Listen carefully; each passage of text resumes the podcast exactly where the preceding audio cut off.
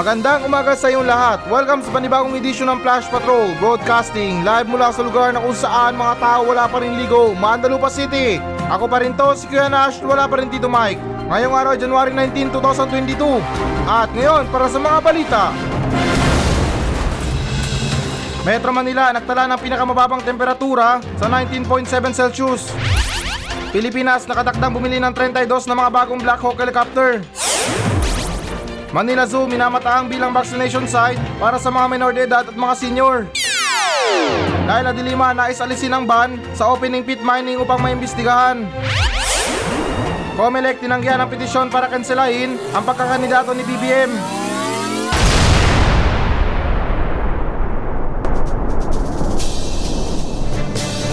Metro Manila, nagtala ng pinakamababang temperatura sa nineteen point seven Celsius.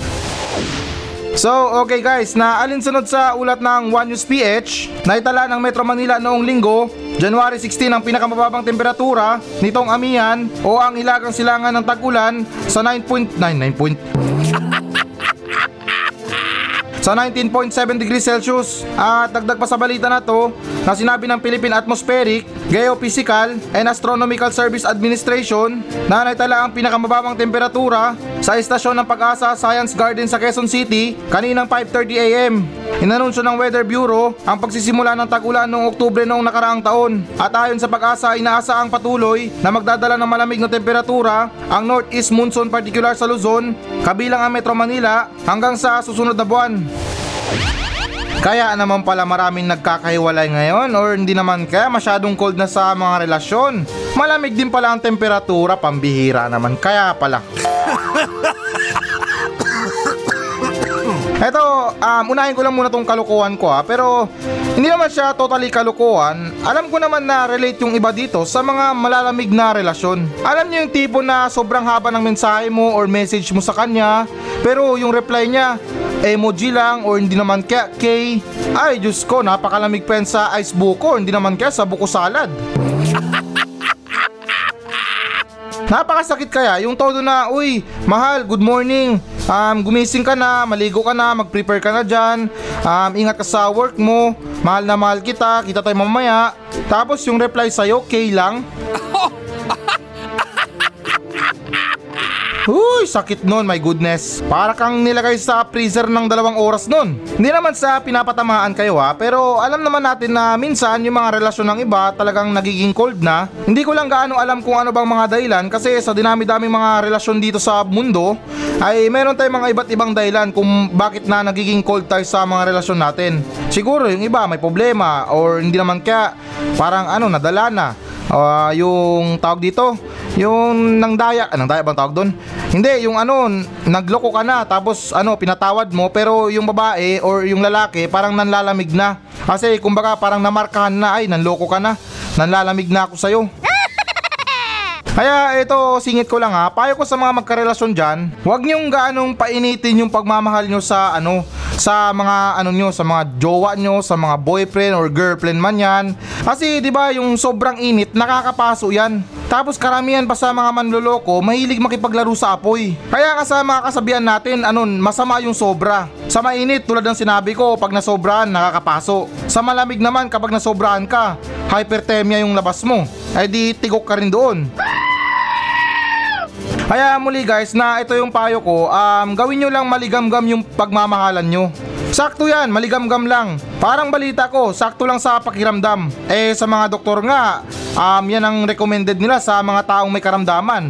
Palaging uminom ng maligamgam na tubig. Huwag yung malamig na tubig at saka ano, huwag yung sobrang mainit. Kasi pag sobrang init yung iniinom natin, palaging inom ng mainit na tubig, ano, parang nakakapaso or maluluto yung atay natin. Hindi mga eksperto nagsabi niyan, ako lang. Kaya ganun pa man guys, na yun na nga, ang payo ko sa inyo, sa mga pagmamahalan natin, uh, masama ang sobra. Huwag sobrang init at wag sobrang lamig. Sakto lang, dapat maligamgam.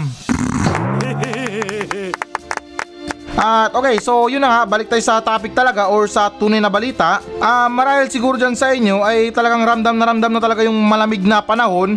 At nakakasigurado ako na ilan sa mga Pilipino ngayon uh, pumapasok ng trabaho ng walang ligo. Maniwala kayo, sigurado yan. Yung iba tamang hilamos lang or hindi naman kaya tamang basa lang ng buhok. May dahilan naman yung mga tao na ano, ayaw maligo kasi tama nga naman dahil nasa lamig ng panahon ngayon, yung gripo mismo sobrang lamig na, parang ano, parang nilagyan ng yelo or binalutan ng ano, ng yelo. Sa umaga pa lang hawakan niyo yung mga gripo nyo, nanlalamig yan. Eh ano na lang yung tubig na lalabas sa gripo. Pero guys, na tulad ng sinabi ko sa mga pagpasok natin sa mga trabaho at walang ligo, um, payo ko sa inyo na sakto lang, wag naman talaga araw-arawin na walang ligo. Kasi okay lang sana kung amoy pawis tayo or hindi naman kaya parang amoy galing sa labas. Eh kung pinagpatuloy natin yung mga pagiging walang ligo, baka hindi na amoy pawis or amoy singot yung amoy natin. Baka kasi na baktol na yan, hindi na yan anghit. At saka guys, na ito dagdag ko ha, um, since na tulad ng sinabi ko pa rin na malamig na ang panahon ngayon, timing-timing lang sa mga mag-couple dyan ha, baka nasobrahan yung mga pagpapainit nyo eh makabuo kayo. Hindi naman sa kontra, okay lang sana kung ano kayo, sure kayo or sigurado kayo or ano ba, prepared kayo. Baka kasi na pag tinanong kayo ng mga kaibigan nyo, oh, paano nabuo yan? Anong sasabihin nyo? Baka sabihin nyo, oh, ang lamig kasi. Perfect timing para magpainit. Remind ko lang ha, maligam-gam lang, wag yung sobrang init. Pero ganun pa man guys, itong sa panahon na to, um, nakakasigurado din ako sa mga tao ay nakakasave ngayon ng ano, ng kuryente or bill pala sa kuryente. Kasi syempre malamig ng panahon, hindi natin kakailanganin pa ng electric fan or hindi naman kaya aircon. Magbubukas lang tayo ng mga bintana, yun na, malamig na ang ano natin, kwarto natin. Partida, masarap ang tulog natin. Pero ingat-ingat lang sa mga pagbubukas ng bintana ha, kasi baka hindi malamig na hangin ang pumasok. Baka masamang hangin na ang pumasok, si Mang Dodong. At siya nga pala, sa mga hindi nakakilala kay Mang Dodong ha, siya yung barangay tanod na best friend ko sa barangay Silaway, na yun na nga, tanod sa umaga at akyat bahay na rin sa gabi. Racket niya yun, bahala na siya. Pero mabait yun, nagbibenta sa akin ng mga lumang ano yun, mga lumang ninakaw niya. Kaya ganun pa man guys, na nakakalungkot man yung weather natin sa Pilipinas, kasi bigla-biglaan yung pagbibigay ng malamig na panahon, tapos pagdating ng mga Abril or Marso, ayun na, iinit na naman ang panahon. Nakakaloka yung ganyang klaseng panahon eh, na sa buwan ng January at saka February napakalamig, pero pagdating ng March at saka April sobrang init, pati singit pinapawisan. Sunod naman tayo na balita. Pilipinas nakatakdang bumili ng thirty-two na mga bagong Black Hawk helicopter. So, okay guys, na alinsunod sa ulat ng Philstar, Philstar talaga, napakasosyal, Philstar.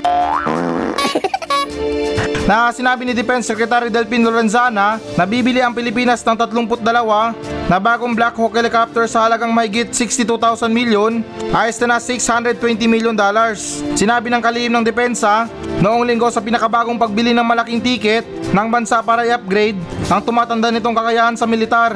Sa nakalipas na dekada, sinisikap ng Maynila na gawing moderno ang sirasirang kagamitan ng militar nito na nagtatampok ng mga helicopter sa panahon ng digmaang Vietnam at mga sasakyang pangdagat ng World War two na ginagamit ng Estados Unidos. At dagdag pa rito, ang P F A Black Hawks ay nagdadala ng tulong sa bagyo sa mga liblib na lugar ng Palawan. Ang una sa thirty-two S seventy I Black Hawks mula sa isang Polish firm na pag-aari ng U S defense manufacturer na Lockheed Martin ay magsisimulang dumating sa susunod na taon. Ito ang naging pahayag ng Defense Secretary Delfin Lorenzana sa Facebook. Napaka-cheap naman kung sa Facebook siya magpapahayag or magbibigay ng pahayag. Hindi ba dapat sa mga press conference, sa mga media, ano, kailangan pa mag-adjust ng media, hanapin pa yung Facebook niya para malaman kung ano yung naging pahayag niya? Parang napaka-unprofessional para sa akin ah. Eh ako nga hindi ako professional pero sa radyo ako nagbabalita. Alam ko naman din na meron tayong karapatan or ano ba, freedom para magbigay ng mga pahayag natin sa Facebook. Yung mga feeling sick na yan, bored at home, um, at the moment. Yung mga kadalasan na kalukuhan natin sa Facebook kung ano ng mga pinagpo-post natin. Meron mga pick-up lines pa. Pero gano'n pa man guys, na ito sa balita na to, dapat sana itong mga ganitong klaseng balita tulad ng sinabi ko ay dinadaan to sa mga media, sa mga radyo or sa totoong site talaga ng mga newscaster. Ayun ba yung tawag doon? Ayun na nga, mga A B S C B N, G M A Network, One News P H. Ito sinabi niya sa Facebook niya or sa post lang doon sa Facebook. Hindi lang malinaw sa akin ha, kasi ako bilang ignorante, um, bali bumabasa lang ako sa mga nababasa ko. May konting research ako pero malinaw naman dito na sinabi niya, di ba, na pinost niya or sinabi niya sa Facebook. Napakakalukuhan naman yan. Pero anyways guys, na ito, itong sa topic na to, dito talaga tayo maliliniwagan. Ayos na, maliwanagan tungkol sa mga pinaggagawa ng gobyerno. Kasi ito guys, samantakin nyo ha. Makinig kayo ng mabuti ha. Ang gobyerno natin merong budget para sa mga gera, sa mga kagamitan ng militar, mga bala, mga baril, mga kanyon na ano, yung ano ba yun, mga mortal na yan na kahit hindi tumama, pagkamahal-mahal, pataka lang yung mga ibang sundalo sa pag ano, pag-asinta pero hindi naman tumama sa kalaban. Eh, mantakin nyo magkano mga presyo nyan. Hindi lang siguro mga limang libo or sampung libo bawat isang ano, isang bala ng kanyon or mortal. Hindi ko alam kung mortal ba yun or mortar. Pero di ba pag hindi tumama, sayang naman yung sampung libo. Parang nagpasabog lang tayo ng sampung libo. Tapos ito, hindi naman sa amin na masama. Sa mga gera na yan, pataka lang yung mga pagkalabit ng kartilyo ng mga sundalo. Hindi naman nakatutok sa mga kalaban. Sayang lang yung mga bala. Dapat kasi para sa akin, parang sa Mobile Legends lang yan na si Leslie na one shot, one kill. Eh, karamihan sa mga sundalo, ganun din sa mga terorista. Basta lang na nakatutok yung baril, kalabit na ng kartilyo. Pataka lang kayo sa mga pagbaril nyo. Nakakalungkot lang kasi isipin na yun na nga guys, na sa mga gobyerno, meron silang budget.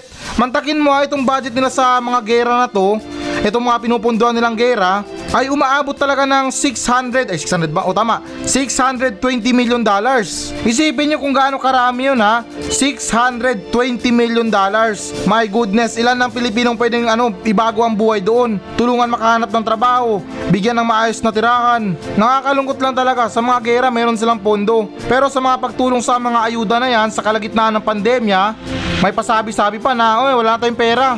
Mahirap talaga pag lasing yung kausap. Pabili-bili tayo ng ganyan, hindi naman sa binababa yung mga pagiging Pilipino natin ha. Hindi naman tayo pumapalag sa China. Bukod pa doon na wala naman tayong ibang kalaban. Si Andres Bonifacio nga napalaya niya yung Pilipinas gamit lang yung mga itak, kakarampot na mga rifle. Make sure lang ha, itong mga binibili natin mga kagamitan sa mga gera or sa or para pala sa mga militar, mababawi natin ang West Philippine Sea ha. Dahil ako, naniniwala ako na kahit pa na i-advertise natin itong pagbili natin ng mga Black Hawks na helicopter na to, itag pa natin si Xi Jinping, ay hindi yan kikilabutan sa atin. Or kahit man lang natayuan ng balahibo. Alam ko na marami tayong kalaban sa Pilipinas. Kumbaga Pilipino laban sa Pilipino. Pero tingin ko ha, itong mga terorista na to, hindi naman to nanggigera ng mga sibilyan ha. Tanging mga sundalo lang ang kalaban nila. At saka ako, naawa ko sa mga sundalo. Seryoso guys, dahil na rin siguro sa kahirapan, um, hindi naman sa nila lahat at hindi naman sa amin na masama. Yung iba dyan napilitan lang para sa ano, sa trabaho. Pero maniwala kayo guys, para sa akin, alam ko na bawat sa mga sundalo, hindi nila ginusto na magkagera or patayin man lang nila yung kapwa nila Pilipino. Kumbaga napipilitan lang sila dahil takot or duwag yung leader nila. Bakit hindi yung presidente lumaban sa gera? Total gusto niya man yan. Ilang buhay nang nasayang sa pesteng gera na yan. Walang katapusan, ilang dekada na, ilang taon na, ilang milyong taon na. At alam niyo ba yung nakakatawa dito guys? Sa mga media, madali nilang mahanap yung mga kuta ng mga N P A, mga terorista. Sa mga leader nga ng N P A, na-interview pa nga nila eh. Samantalang yung mga sundalo, hirap na hirap sa pagtugis. Parang naglulukuhan yata tayo dito ah. Hindi naman sa nagmamagaling pero obvious naman, di ba? Kaya guys, saan nakikita ko talaga na itong gera na to, ginagawa tong negosyo ng gobyerno. Parang tama naman kasi para sa akin. Kung walang gera, walang pondo. Sunod naman tayo na balita. Manila Zoo, minamata ang bilang vaccination site para sa mga menor de edad at mga senior. So okay guys, na alinsunod ulit sa ulat ng Philstar na inaasahan ng pamahalaan ng lungsod ng Maynila ang bagong binuong zoological and botanical garden para muling gawing lugar ng pagbabakuna para sa mga senior citizen at minor de edad na may edad lima hanggang labing isa kung saan nakatakdang ilunsad ng pambansang pamahalaan ang pediatric vaccination sa unang linggo ng Pebrero. At guys, sa isang pahayag, sinabi ni Manila City Mayor Isko Moreno na tumatakbong Pangulo sa ilalim ng Aksyong Demokratiko, ang limang hektaryang pasilidad ng Libangan ay isang magandang lugar dahil sa mga bukas na espasyo nito. At sa datos ng Department of Health, nasa thirteen point five milyong bata na may edad lima hanggang labing isa sa bansa. Parang medyo okay na gawing vaccination site itong binanggit ni Mayor Isko Moreno. Kasi pansin ko lang ha, karamihan sa mga vaccination site, napakasikip ng lugar at saka ano, yung iba nas- nasa Colosseum or hindi naman kaya covered court, ah, covered court. Nasa mga open court lang pala or yung ano covered court na yan Napakasikip ng espasyo, tapos yung mga tao pila-pila nasa labas pa ng kalsada. Pabor na pabor ako sa mangyayaring plano na to. Kasi bukod pa sa sobrang lawak ng Manila Zoo na to, na nabanggit rin dito na umaabot ng five hectares, ay very nature pa yung lugar. Kumbaga na imbes na yung mga polusyon yung mga malalanghap ng mga Pilipino or yung mga magpabakuna, eto malalanghap nila sa Manila Zoo sariwang-sariwang hangin. Dahil yun na nga, itong Manila Zoo na to ay napapalibutan ng mga puno, malamig na, ano, medyo malamig na panahon or katamtamang ano ba, panahon lang. Kasi yun na nga, kahit na medyo mainit yung araw or tirik yung araw, may shade pa rin kahit papaano yung mga tao. Pero guys, na di naman kaya itong plano ni Isko Moreno na magpa-showy sa mga tao.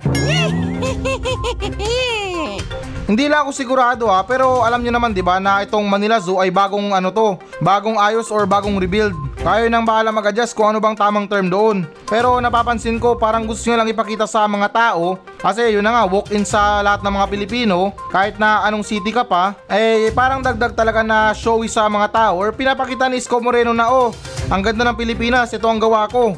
Maganda ang Manila Zoo. Pwede na rin para sa ano, dagdag na panghikayat ng mga botante. Pero bukod pa dyan na hindi rin nawawala yung kagustuhan ko na magkaroon ng vaccination giant. Magkaroon ng vaccination site dyan sa Manila Zoo. At alam nyo guys na okay din yun. Since na nagkakaubusan tayo ng mga health workers na nagpapositibo sa COVID, yung iba sumusuko na, yung iba nasa quarantine, utusan natin yung mga unggoy dyan na silang tumurok ng bakuna. Yung mga tigre dyan at saka agila. Para naman na merong pagkakabalaan yung mga hayop dyan sa Manila Zoo. Eh kung gusto nila yung bakuna, diretso na sa pangil ng ahas. Or hindi naman kaya, diretso na sa langgam. Ang sa ganun na wala na rin matakot sa mga turok ng injection na yan. At finally na nga na masabi na natin ay yung turok ng injection ay parang kagat lang ng langgam. Depende na lang siguro sa tao kung anong klaseng kagat ang gusto nila. Kagat ng tigre, kagat ng unggoy, kagat ng aso. Bahala sila kung saan sila komportable. Sunod naman tayo na balita. Leila de Lima nais alisin ang ban sa opening pit mining upang maimbestigahan. So, okay guys, na alinsunod sa ulat ng Inquirer Net na humingi ng inquiry si Opposition Senator Leila de Lima nitong linggo sa biglang pagbaliktad ng apat na taong pagbabawal sa open pit mining. At dagdag pa rito sa isang dispatch sa Camp Crame, sinabi ni Leila de Lima na humingi siya ng investigasyon sa Senado sa kontrobersyal ng desisyon ng Department of Health, ayos na Department of Environment and Natural Resources na alisin ang pagbabawal sa open pit method ng pagmimina sa bansa. Uy, balitang Leila de Lima. Medyo parang nakakalimutan ka na ng mga tao ah. Tanong ko lang, um, kailan ka ba lalabas? Eto, hindi naman sa amin na masama ah, kasi para sa akin ah, itong mga pinaggagawa ni Leila de Lima na puro na lang investigasyon, puro na lang hingi sa ano, sa Senado or ano ba, mga controversial na yan, lahat na lang puro request niya. Paimbestigahan nito, paimbestigahan ng ganyan, paimbestigahan si ganito. No hard feelings ha, pero para sa akin kung nakakulong ako, siguro una ko na lang problemahin kung paano makalaya. Seryoso lang guys ha, no hard feelings para sa sumusuporta kay Leila de Lima. Para kasi siyang aso na tahol ng tahol sa kulungan. Sabihin na natin na meron siyang tamang pinaglalaban. Oo, nandun na yun kung meron man siyang tamang pinaglalaban na talagang karapat-dapat na ipaglaban. Pero di ba tayo nag-iingat tayo sa mga pinagkakatiwalaan natin? Kasi worry lang ako na paano magtitiwala sa kanya mga tao or kung ano man yan kung nasa kulungan siya. At saka ulitin ko ha, hindi naman sa amin na masama, senador pa ba to? Pambihira naman, may senador pang nasa kulungan ha? Only in the Philippines yan. Um, kahit na nasa kulungan, may posisyon pa rin. May karapatan pa rin na magpa-open investigation.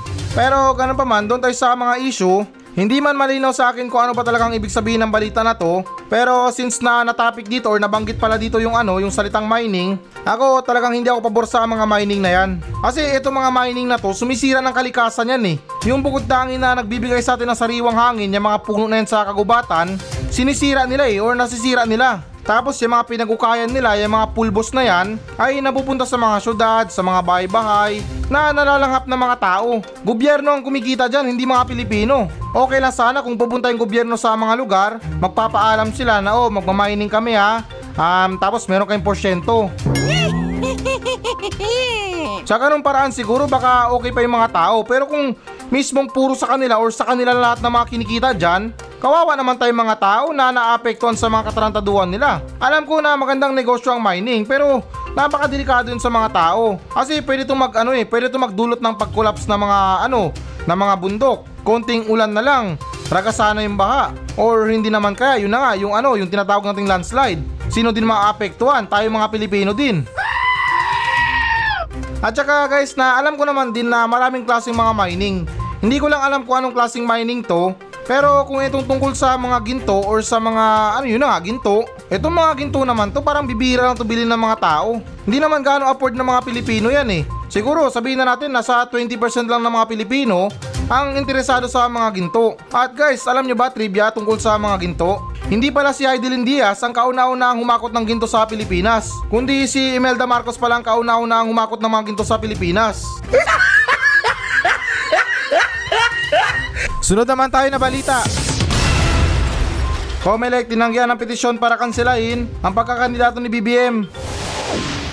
So, okay guys, na alinsunod sa ulat ng uh, ano ba to? Uh, Rappler, Rappler pala. Na ibinasura ng Commission on Election, Second Division ang nag-iisang petisyon para kanselahin ang Certificate of Candidacy o C O C ni Ferdinand Bongbong Marcos Junior Isang win point para sa anak ng diktador na nahaharap sa maraming kaso laban sa kanyang presidential bid. At kalakipan nito, ang desisyon ay inilabas ng Second Division noong Lunes, January seventeenth. Ito ay maaaring iapela sa Comelec and Bank, pagkatapos ay maaaring gumawa ng mga hakbang upang pumunta sa Korte Suprema.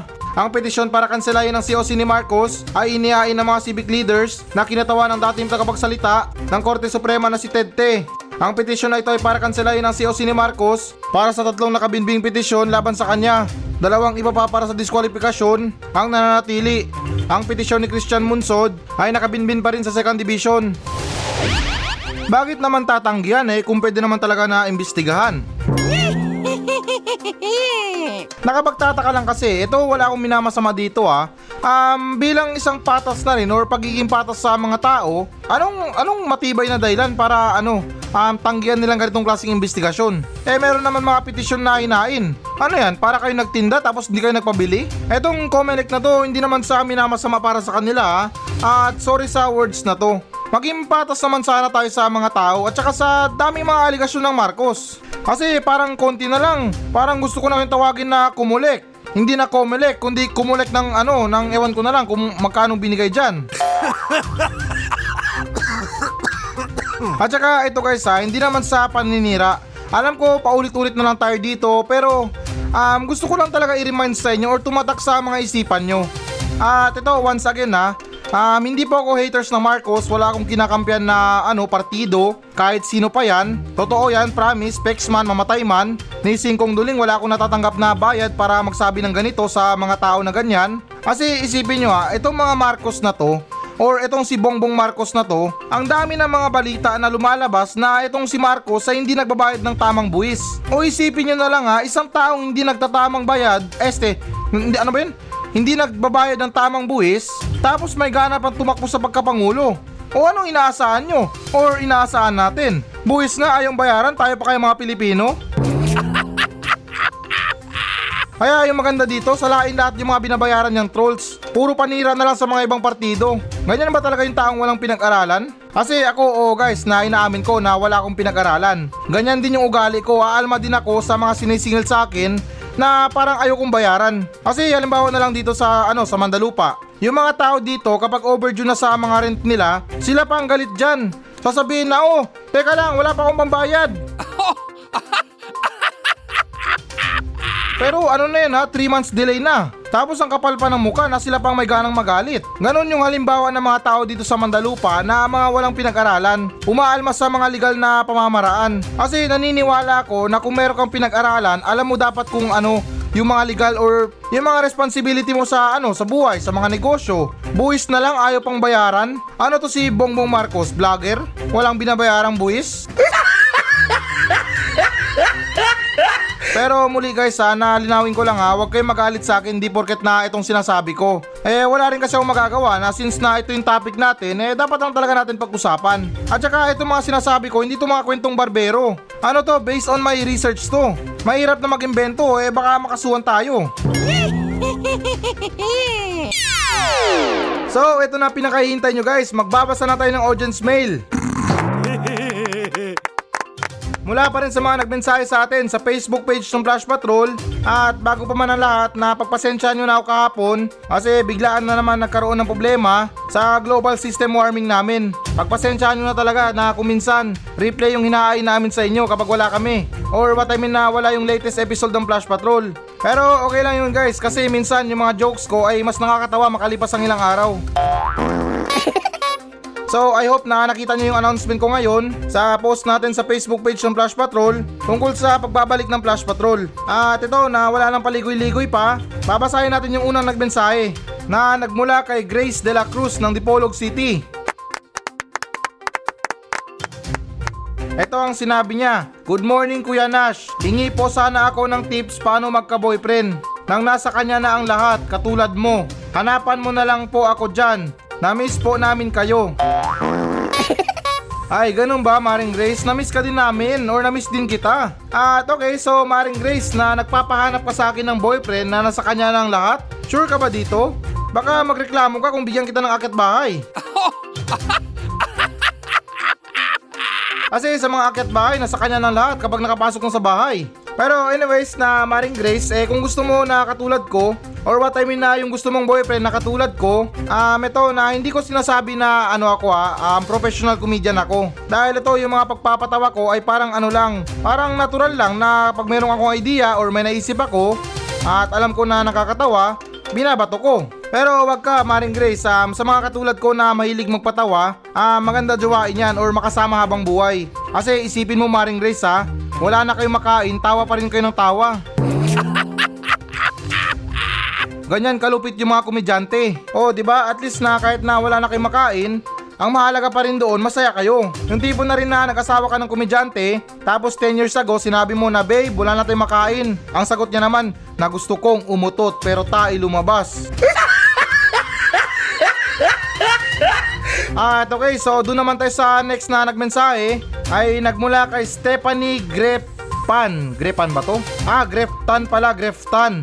Ito yung sinabi niya, "Good morning po Kuya Nash, hingi lang po sana ako ng advice sa'yo. Meron po kasi kaming plano ng boyfriend ko na gumala, yung out of town talaga. Pero may problema lang, yung boyfriend ko Kuya Nash wala siyang pera. May ekstrang pera din naman ako, pero ang pangit naman tingnan kung yung babae ang nanglilibre. Sana mabigyan mo ako ng magandang advice tungkol dito. Yun lang po Kuya Nash, maraming salamat." Eh di ano, ilibre mo? Total, sinabi mo naman na may pera ka. Um, pero alam ko naman yung tungkol sa ano mo, sa problema mo. Na para bang iniisip mo na ang pangit naman kung yung babae pa ang manlilibre. Pero syempre, since na jowa mo yan, at bilang magkopol na syempre dapat magtulungan kayo sa mga gusto nyong gawin. Ngayon, sa panahon ngayon, ay hindi na yun uso yung mga ano, yung mga kailangan lalaki ang manlibre. O nandun pa yung words na galante at saka gentleman or generous. Pero sa hirap ng buhay ngayon, eh magpasalamat na lang tayo kung isa sa inyo ay merong pera. No hard feelings para sa'yo ha, pero sounds like na parang ano, um, parang minamaliit mo or parang pinipiga mo yung pera mo. Ay hindi pala, iniipit mo yung pera mo dyan sa boyfriend mo. Kayo naman ang gagala eh, kayo naman yung magsasama. At tingin ko na gusto mo rin gumala, eh dapat kung meron ka, ikaw muna magbayad. Depende na lang yan sa budget mo kung magkano ba. Kasi kung sapat lang yung extra mo para sa mga emergency, eh wag na lang kayong tumuloy. Kasi ano yan eh, parang sign yan na kapag parang sounds like na merong tutol, hindi magandang pamahiin yan lalo't sa mga lakad nyo pa. Eh malay nyo, sa bus station pa lang, nasabugan na kayo ng ano, na explosive device. O di ba? Hindi naman sa pinipigilan kayo, pero ano, mas maganda yung mga lakad natin or yung mga gala natin ay planchado talaga. May pera si lalaki, may pera ka, at kung merong sobra para sa emergency yun. Nang sa ganun, kung merong aberya ay meron kayong budget. Kaya muli na Stephanie, no hard feelings talaga para sa'yo ha. Huwag mo talaga masamayin itong sinasabi ko. Kasi para sa inyo din naman yan eh. Pangit din kung nagtatago ka ng pera sa asawa mo or sa boyfriend mo. Magtulungan kayo para sa ikakasaya nyo. Babaan mo yung standards mo. Kaya nga sinasabi sa simbahan na pinipili mo ba siya na maging asawa sa hirap at ginawa. Saan ba kayo nakarinig ng ano, nag-react tungkol dyan? Na ha, father? Sa hirap at ginawa? Ay wag na, gusto ko ginawa lang.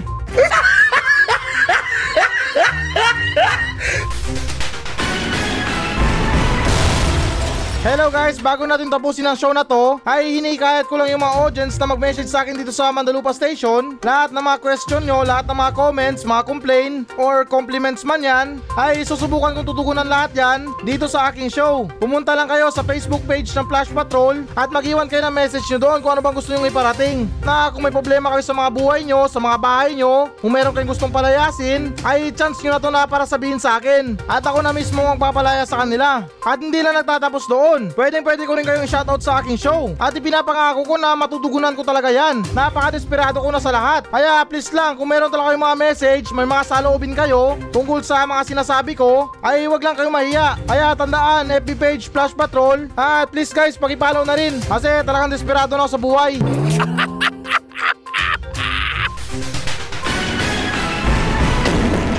So yan muna mga balita ng Flash Patrol sa araw na to. Maraming salamat sa pakikinig. Ako pa rin to, si Kuya Nash, at maraming salamat ulit. Wala pa rin si Tito Mike. Masayang masaya ako at goodbye!